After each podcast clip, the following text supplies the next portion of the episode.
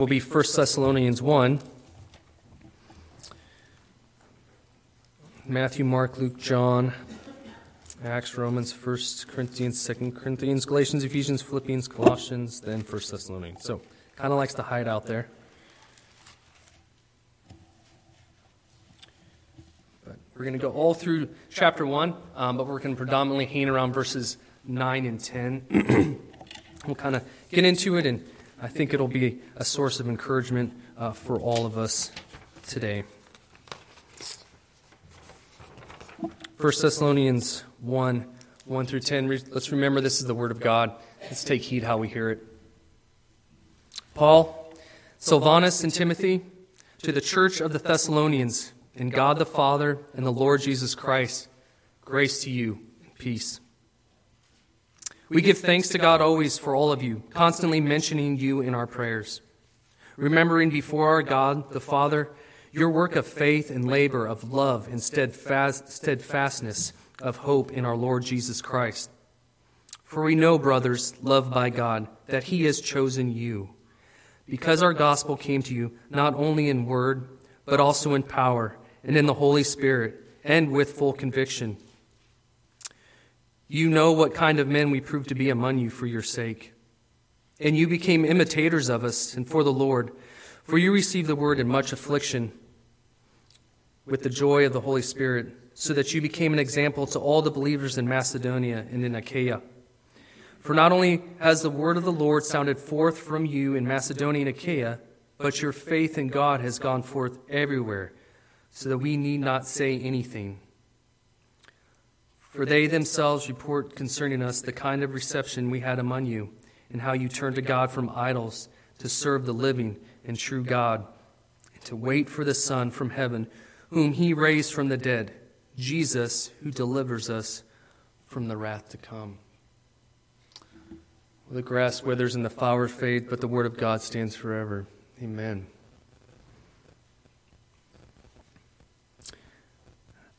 I often. Um, remember this story about a, a young boy who was probably nine or ten.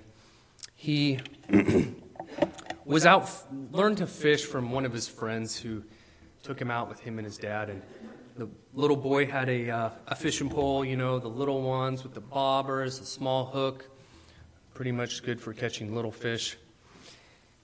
And the boy's dad wasn't much of a fisherman. He was often at work, and so Dad didn't really have time to teach the boy how to fish, but during the summers, the boy would get out and he would go uh, to the lake near his house and he would fish. And one morning he was out there, and a, an older gentleman came by and, being a good fisherman, asked if he could fish close to the young boy. And the young boy, being a good fisherman, said, Of course. And the young boy looked and he saw this, this older gentleman's um, stack of rod and reels, and they looked different than his. There's different buttons, different color string, and the baits looked completely different to what he was using.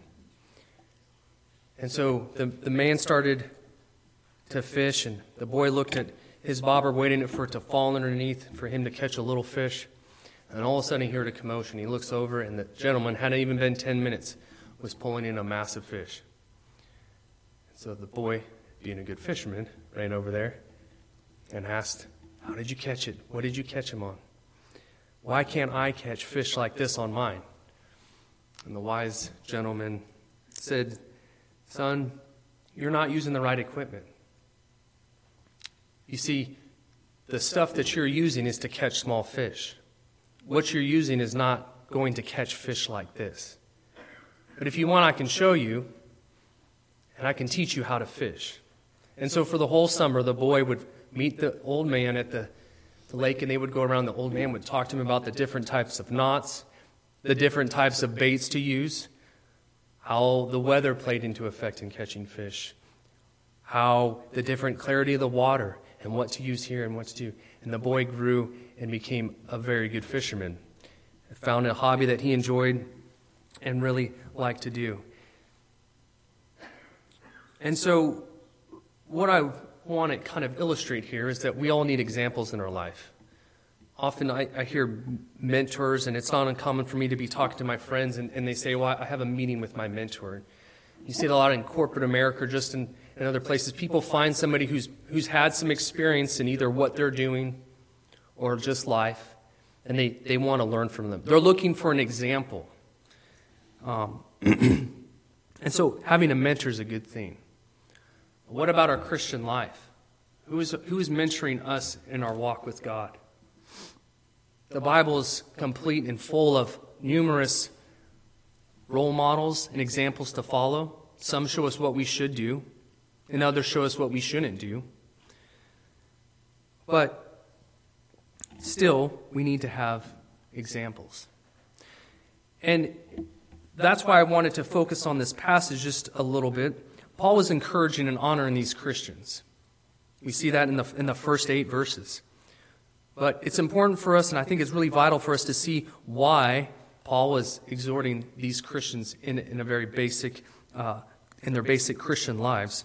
And I think it would be good for us to see and, and, and to, to examine our own lives as we look at what this, this church in Thessalonica was doing. So, if you would, look at verse 9. For they themselves report concerning us the kind of reception we had among you, and how you turned from God, from idols, to serve the living and true God.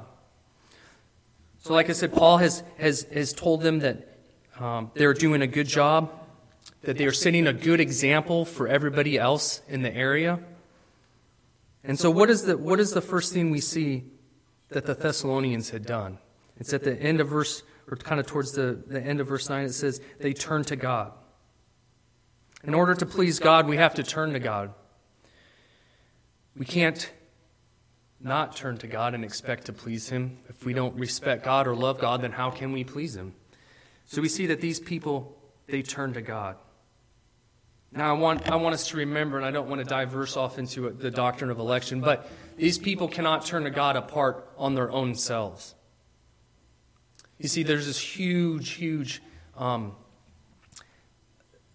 horrible doctrine that is being produced and thrown across the world. And basically, what it says is that we are mostly good. In fact, if you were to draw a, uh, a, draw a line on a whiteboard, there would be just a circle. And if you were to take a marker, whatever color, and you put a little dot, that's basically what people think we are.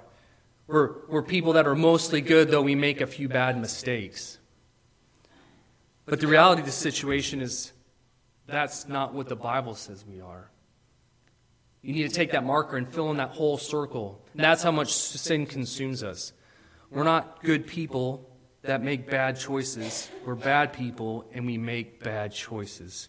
And it's called, more accurately, we're sinners and we sin. So we need a work apart from us.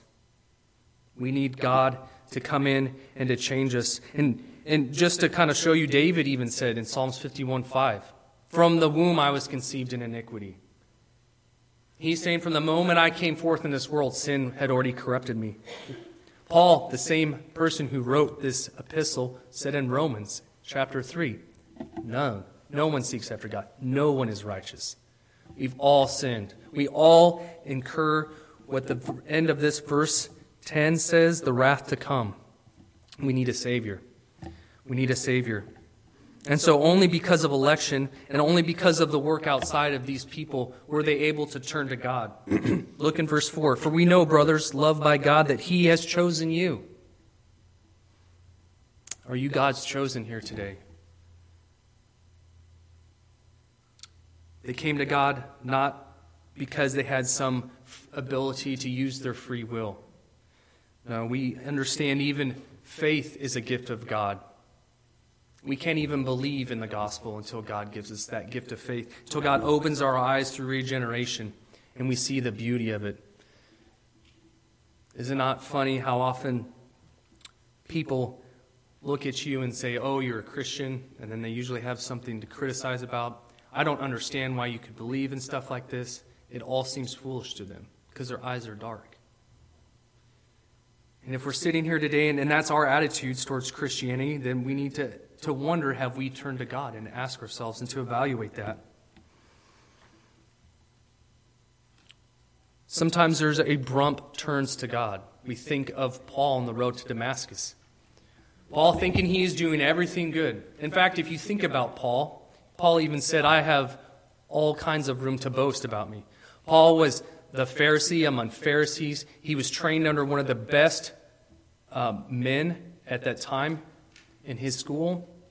Paul knew what the Bible said. He knew what, what was supposed to be doing, and what, yet what was Paul doing? He knew it in his head, but not his heart. And so we find that Paul is persecuting the very people that belong to God. And what happens on the road to Damascus, on the way for him to persecute more people? There was an encounter with God. Paul didn't just decide that he was going to encounter God that day, God decided that he was going to have an encounter with Paul. And Paul's life was totally changed for the rest of his life. and it was because of that encounter that we have so many of Paul's letters in our Bible and so much wisdom that we can go off of.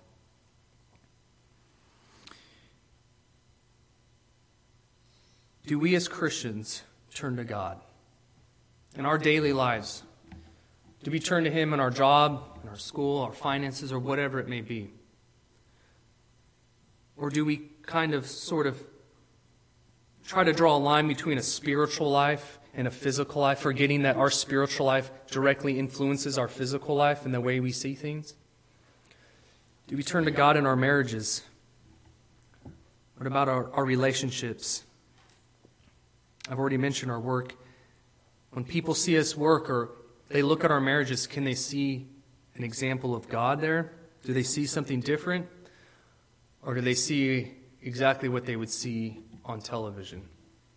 It's important for us as Christians to remember to turn to God. If you're not a Christian, if you don't know God and you haven't turned to Him, I would tell you today that today is the day of salvation.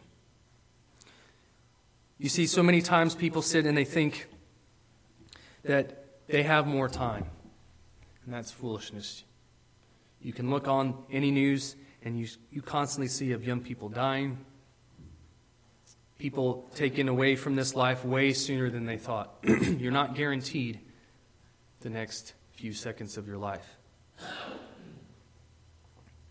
Perhaps maybe you're younger and you think, oh, I have so much that I want to try out in the world. I know what the right thing to do is, but I think that sometimes there's other things that I know God would disapprove of that I really want to try out. And then once I kind of get all that out, then, then I'll turn to God. I would tell you that it's not worth it. So many of us came to Christ later on in our lives. And before Christ, there were so many things that we regret about that we carry on into our lives and it affects us. And our prayer for our children is that they never, ever experience the things that we went through. That they would always love God and that they would always turn to Christ. That when they read this passage, you go, I've been turning to God ever since I was younger because that's what my parents taught me to do. The stories that seem cool that perhaps younger people have, they're not. The pain that you bring, it's real. And the stuff that you deal with, you will deal with not just for a moment, but for the rest of your life. So turn to God. Turn to God today. So we see the first thing that the Thessalonian church did was they, they turned to God. But what did they turn to God from? well, they turned to God from idols, verse 9 says. Now, it is true that the Gentiles that made up mostly the church there at Thessalonica were idol worshippers. And, and so often we, when we think of when we think of idol worshippers, we, we think of statues and we think of, you know, temples and all these other things, um, and people going there to, to worship. But while some of that is true, we all were idol worshippers before we came to Christ. You see, an idol does not have to be a statue that you fall down to. An idol can be a way of thinking, it can be anything. And, and a good way for us to consider what idols are an idol is anything that replaces Christ in your life. It's so easy to have different idols, and we'll talk a little bit more about that in a But I want you to consider Samson for a moment. Samson took a special vow, a Nazarite vow, right? To be used by God in a mighty way. And we see Samson grow up and do many great feats for God, but we also see Samson falling down and falling into sin. Why? Because he raised other things up over God's standard and decided to worship those. Relationships that he shouldn't be having. All these other things. And what did it cost him? Well, eventually his life, but not before he lost his eyes, his dignity. He died in uh, not in, a, in an honorable way. I mean, in, in one sense, yes, he, he prayed for strength to defeat God's uh, enemies, and, that, and that's what happened, but probably not in the way that he thought he was going to die. Think about his example and, and, and see and, and, know what can happen if you have idols that come into your life. I want you to think about another group of men, though Shadrach, Meshach, and Abednego, friends of Daniel. Nebuchadnezzar comes to them and says, Hey, you need to worship this God, or I'm going to throw you in this fire. And what do they say?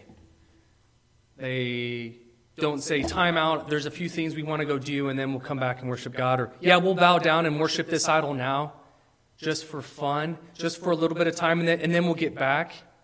No, they stood firm in their faith and they said, We won't bow down. And if you want to throw us in this fire, we have a God that saves us. But even if He won't keep us out of that furnace, we'll still go in there, despise obeying you and falling down to the idol. Think if Samson had that. And what happens to what happens? What's the example that we can see from those three men? That people who stand firm for God may go through fiery times, may go through very scary times. But who was that fourth person in the fire? incarnate Jesus, being with them through the fire. Okay, Drew, great. That's, that's awesome. But what, what does this have to do with our life? Well, one, I want us to remember that we were all idol worshippers at one time in our life. But remember that God can use idol worshippers to do great and mighty things. Think of Abraham, literally a moon worshiper. God used him to become the father of nations. We need to search our hearts and see if there's idols. Man, is it work? Is it your job? Is it perhaps our reputation? Is it sometimes okay that we want people to know we're Christians, but there other times we don't want that to happen because we are afraid they're going to poke a hole in our testimony? Ladies, I know that, that you struggle with, with things just the same as guys do. And are there certain things in your life that you're spending more time that have a higher place in your life, that you're more in love with than God. And it's just not parents, it's just not older people. It's the same thing for you young people. What idols do you have in your life? Is it sports? Is it video games? Is it popularity? What is it that's keeping you from God? a man I respect much said something very important to me when, or important, I heard it one day. He said, If you spend more time on Facebook than you do in the Bible, we, there's a problem. And it's true. What do we, we spend our time on? What is our focus on? Is it on God or is it on the world? I, now, I understand. We're not going to walk around with a Bible in one hand and our hammer in the other, or whatever keyboard, whatever we need to throughout the day. And, and I get it that there's certain times for people that, that they do devotions.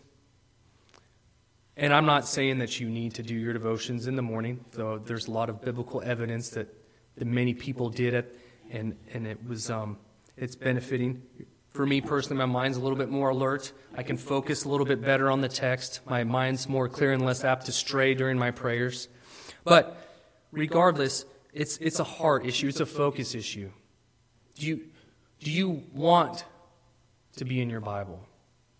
When you, when you miss that time, when you, when you blow through the alarm and you, you don't get to it because you're having to race off to work, do you, do you kind of go, oh man, I missed that time? Or is it just one of these things where we come in and we put our Bible down on the counter after Sunday and we pick it up Sunday morning as we go off to church again? We can all have idols in our lives and they can creep in, and we need to pray and ask God to reveal where we have idols in our life. What are those things that are keeping us from Him? I know that we all struggle with them. And I know that there's room for all of us to, to remove idols and to focus more on Christ, to follow these examples of these people in Thessalonica. So we see that they turn to God and that they turn to God from idols. Well, what's the third thing? What's the third thing that they did? They turned to God from idols to serve the living and true God. No longer were they serving a statue. No longer were they trying to impress an inanimate object that has nothing and would never give them any feedback. Now they've, they've turned and they're serving a living God. And we've seen that God gives us a standard, and we see that we fail it, and we see God's love and mercy for his children. There is a communication between God and his children. That's what this whole that's what the whole church service is for. God speaks to us, "Come worship me." We pray and ask God to come to the worship. Then we sing a song of rejoice back to Him. Then God speaks to us in His Word. We speak to Him through silent confession of prayer. God speaks to us of assurance of a pardon. We speak back to Him in another song. We continue to speak to Him in a congregational prayer. And then He speaks through us through His Word. It's back and forth. That's what, that's what becoming a, one of the benefits of having a, being a Christian is, is you have a God who loves you, who communicates you through His Word, who loves you and cares for you. He's not some statue. They serve God. We've talked a little bit about this in Sunday school class, but God doesn't call us to be bench warmers once we become part of His family. He doesn't say, pray this prayer, write the date in the back of your book, and then never do anything else for me. No, God's given us all gifts. It's interesting to see in our church how everybody blends in and how they help out and they do different things. It's such an encouragement to me. If everybody was to look down at the floor right now, there's probably not any dirt because somebody comes in and serves God by, by cleaning this church. And it's great. We can sit in here on clean pews and worship God, not wondering if we're going to stain the carpet, or whatever the case may be.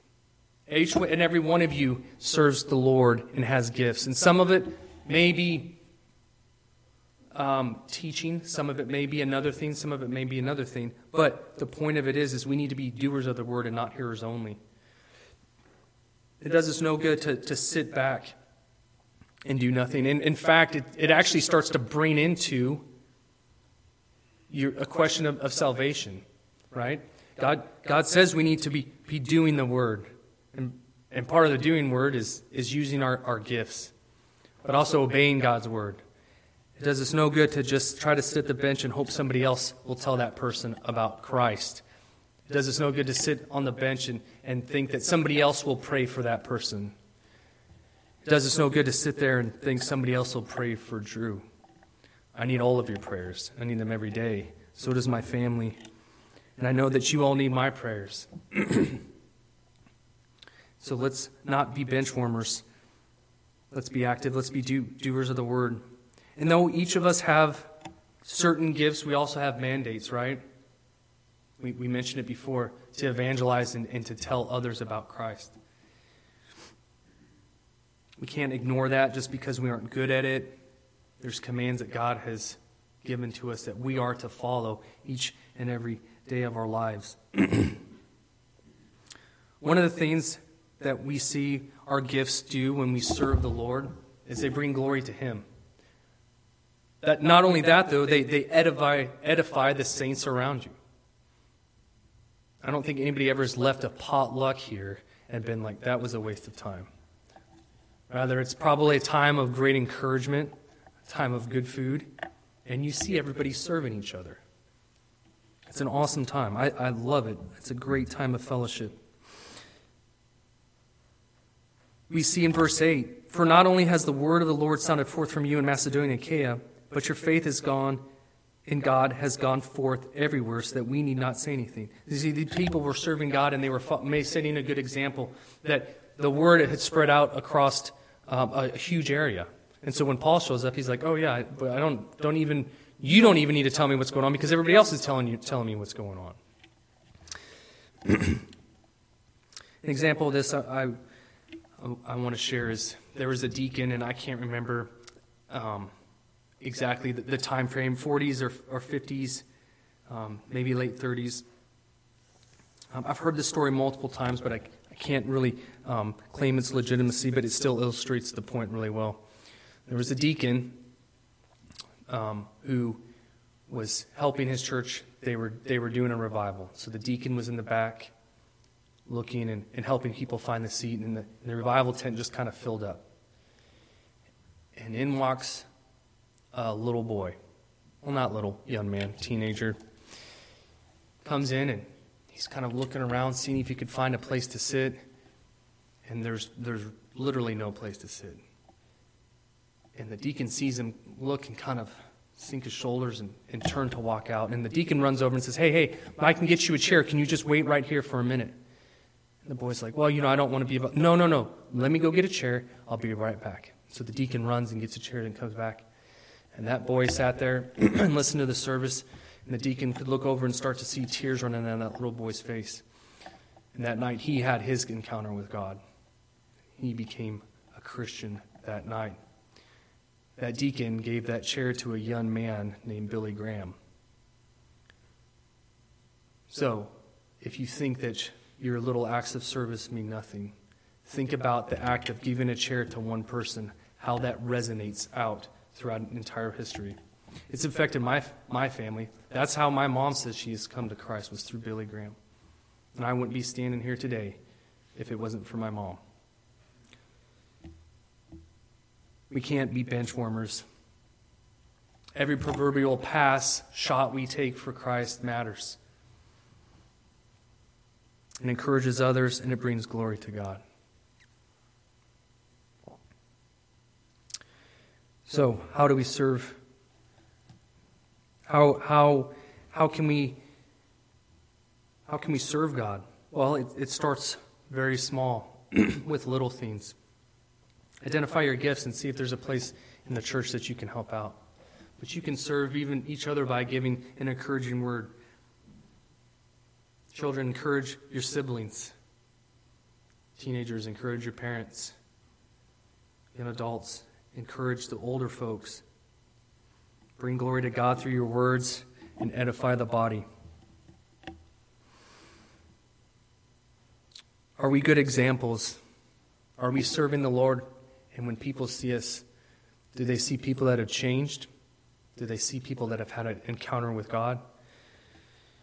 Or do they see people who so commonly we see in the South that live normal lives that look just like the rest of the world, but they say they love Jesus?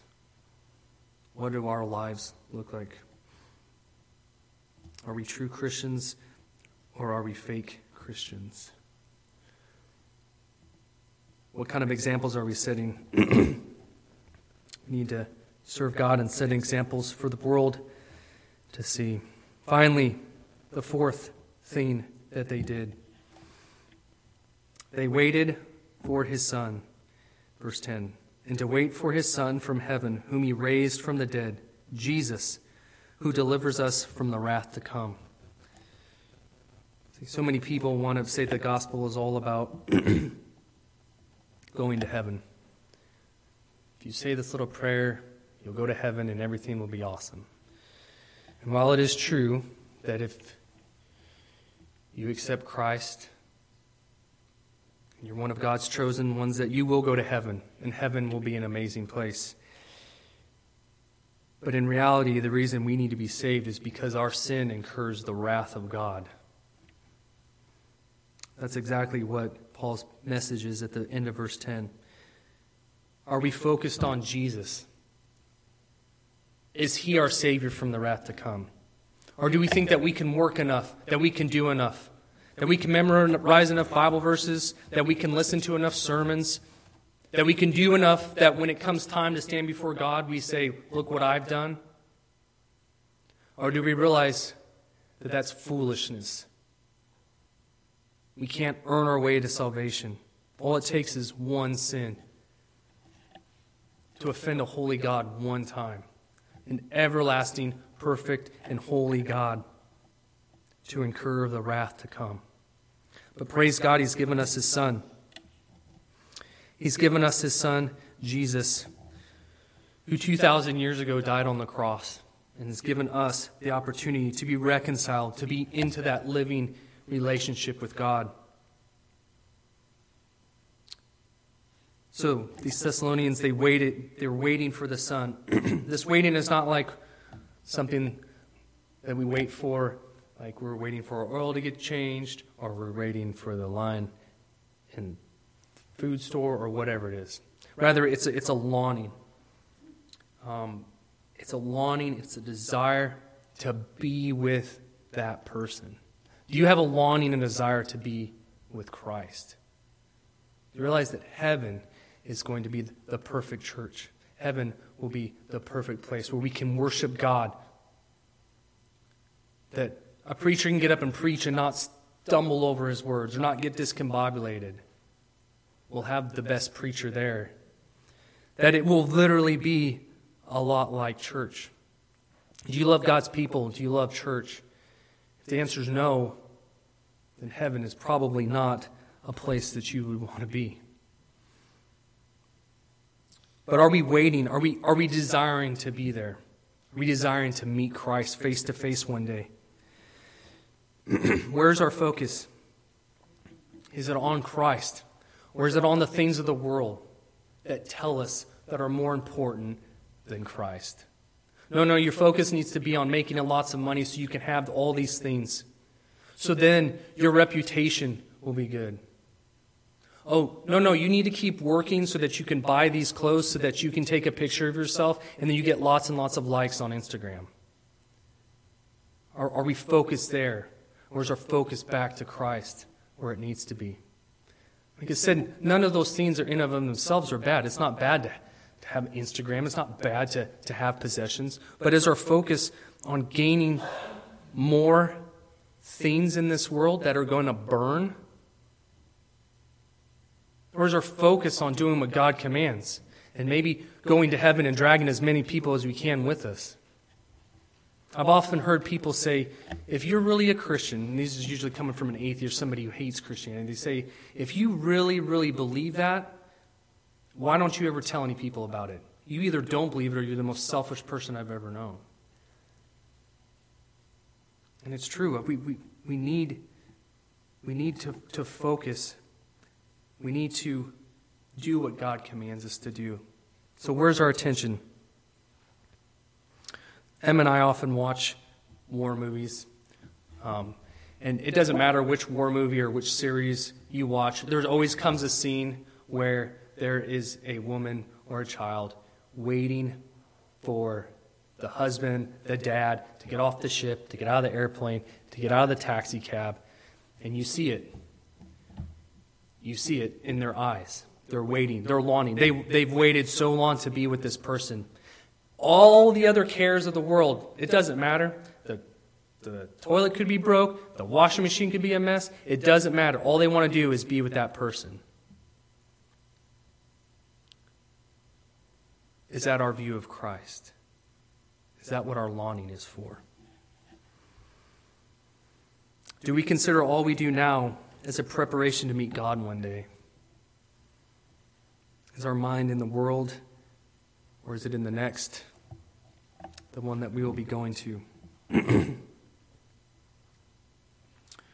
so, in closing, we've seen that these people are, are being encouraged and edified by Paul for being good examples. And the reason they were good examples is because they turned to God. They left their idol worshiping. They serve God, and their focus is on Christ, who's going to save them from the wrath to come. brothers and sisters, I want, I want this to be encouraging to everybody. There's a time where we can look and evaluate things in our own lives that we can get rid of so that we can be more sanctified, that we can be more Christ like. Maybe you're sitting here today and, and you've, you've been a Christian for a long time and you realize that there's still some idols you have in your life that we need that you need to get rid of. I would tell you repent and believe the gospel. Christ will forgive you and restore you and bring you close to Him. Maybe you're sitting here and, and you think you're a Christian, but you realize your life probably doesn't really look like what a Christian should. You read verses 9 and 10, and you're like, I just don't really see my life being that way. My advice to you is repent and believe the gospel. Repent of your sins and turn to Christ. He will forgive you and restore you. Maybe you're sitting here today and this all seems like something new to you, or maybe something you've heard over and over and over again, and you think that God isn't for you, that perhaps this is just a bunch of silly stuff, perhaps it's a chore to come to church on Sunday. I would encourage you to repent and believe the gospel today. As I said earlier, you're not guaranteed one moment of your next breath, one minute of this day. I would encourage you, if that's you today, not to walk out those doors without talking to me or one of the men here. There's some seriously good, godly men that sit in these pews. With that, let's be encouraged. Let's follow the examples that other Christians have set. Let's turn to God in everything we do. Let's evaluate and get rid of idols.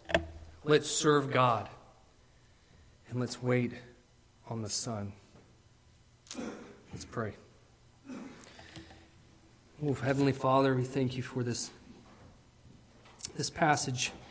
And we ask, Father, that you would reveal to us the need to turn to you, not just for salvation, but a constant turning every day in, in a reliance upon you, that we need you everything we do, from our school, from our sports, to our jobs, to our marriages, to our lives. We need you in every single facet of that. Father, help us. Any idols we may have in our life, that we identify those and throw them away and we repent and we believe in you, in your promise of the gospel. Help us, Lord, to serve each other, to serve those around us, to set good examples for our children, to set good examples for our parents, to set good examples for other believers and for those all around us. That we would set an, an example that shines and points to you, that would lead others to them, not because of our great efforts and works, but only because you have chosen us, you have given us faith, and you have given us the strength to do these things, God. Finally, help us to focus on your Son. For all that He's done for us, to think about and to meditate upon how He reconciles us to you, creating, us, creating our hearts a longing and a desire to just want to be with Christ and to be more like Christ. Thank you, Father. We pray all this in your Son's name. Amen.